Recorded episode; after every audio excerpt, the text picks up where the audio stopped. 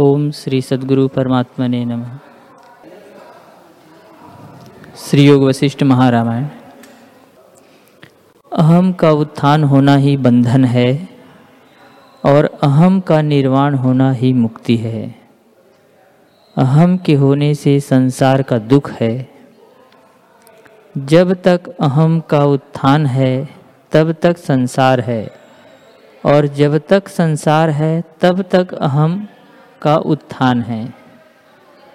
जब संसार की सत्ता जाती रहेगी, तब अहम का जगना भी निवृत्त हो जाएगा।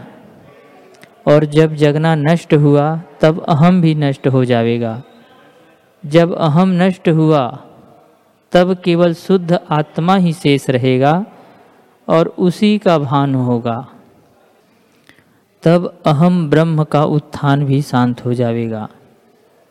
और चैतन्य मात्र ही रहेगा।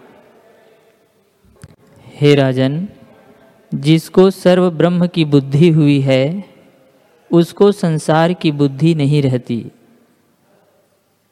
और जिसको संसार बुद्धि है, उसको ब्रह्म बुद्धि नहीं होती।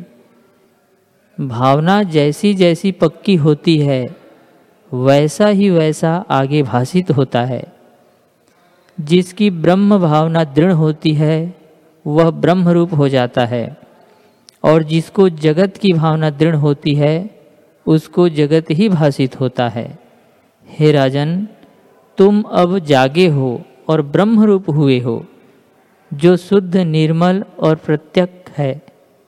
शब्द और लक्षणों का विषय नहीं और इंद्रियों का विषय भी नहीं।